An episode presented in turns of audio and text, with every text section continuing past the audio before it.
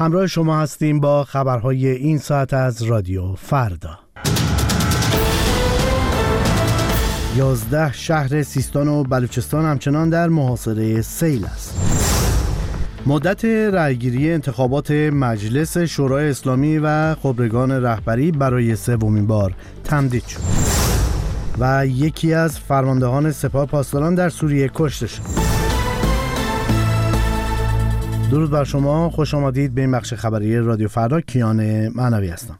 مدت زمان انتخابات دوازدهمین دور مجلس شورای اسلامی و ششمین دوره مجلس خبرگان رهبری که از صبح روز جمعه در سراسر ایران آغاز شد تا ساعت 24 تمدید شد. قبلا مهلت رأی دادن تا ساعت 20 و سپس تا ساعت 22 تمدید شده بود. علی خامنه ای رهبر جمهوری اسلامی در نخستین ساعت رأیگیری در این انتخابات شرکت کرد و از مردم خواست در اولین ساعت رأی بدهند.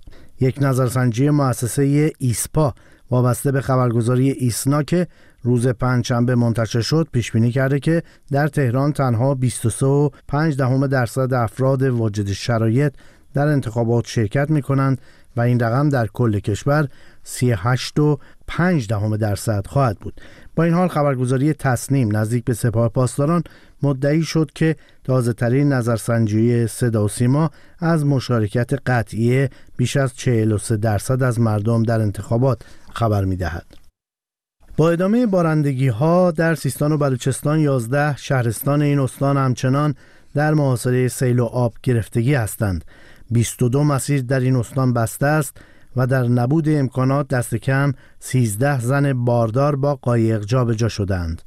معاون عمرانی فرمانداری ویژه چابهار هم گفته است که در پی بارندگی چند روز گذشته دست کم 131 روستای شهرستان چابهار در محاصره آب قرار دارند و راه های دسترسی به این روستاها قطع و شدیدا نیازمند امدادرسانی فوری است. همچنین به گفته بابک محمودی رئیس سازمان هلال احمر دست کم 14 شهرستان این استان از جمله زاهدان، چابهار، ایرانشهر و میرجاوه نیازمند دریافت خدمات امدادی هستند. مدیر کل دفتر مدیریت بحران استانداری روز جمعه خبر داده است که راه ارتباطی 22 مسیر اصلی فرعی و روستایی در جنوب سیستان و بلوچستان بسته است.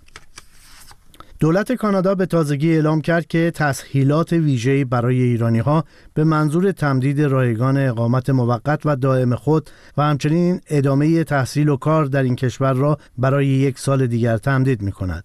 اداره مهاجرت پناهندگی و شهروندی کانادا فوریه سال گذشته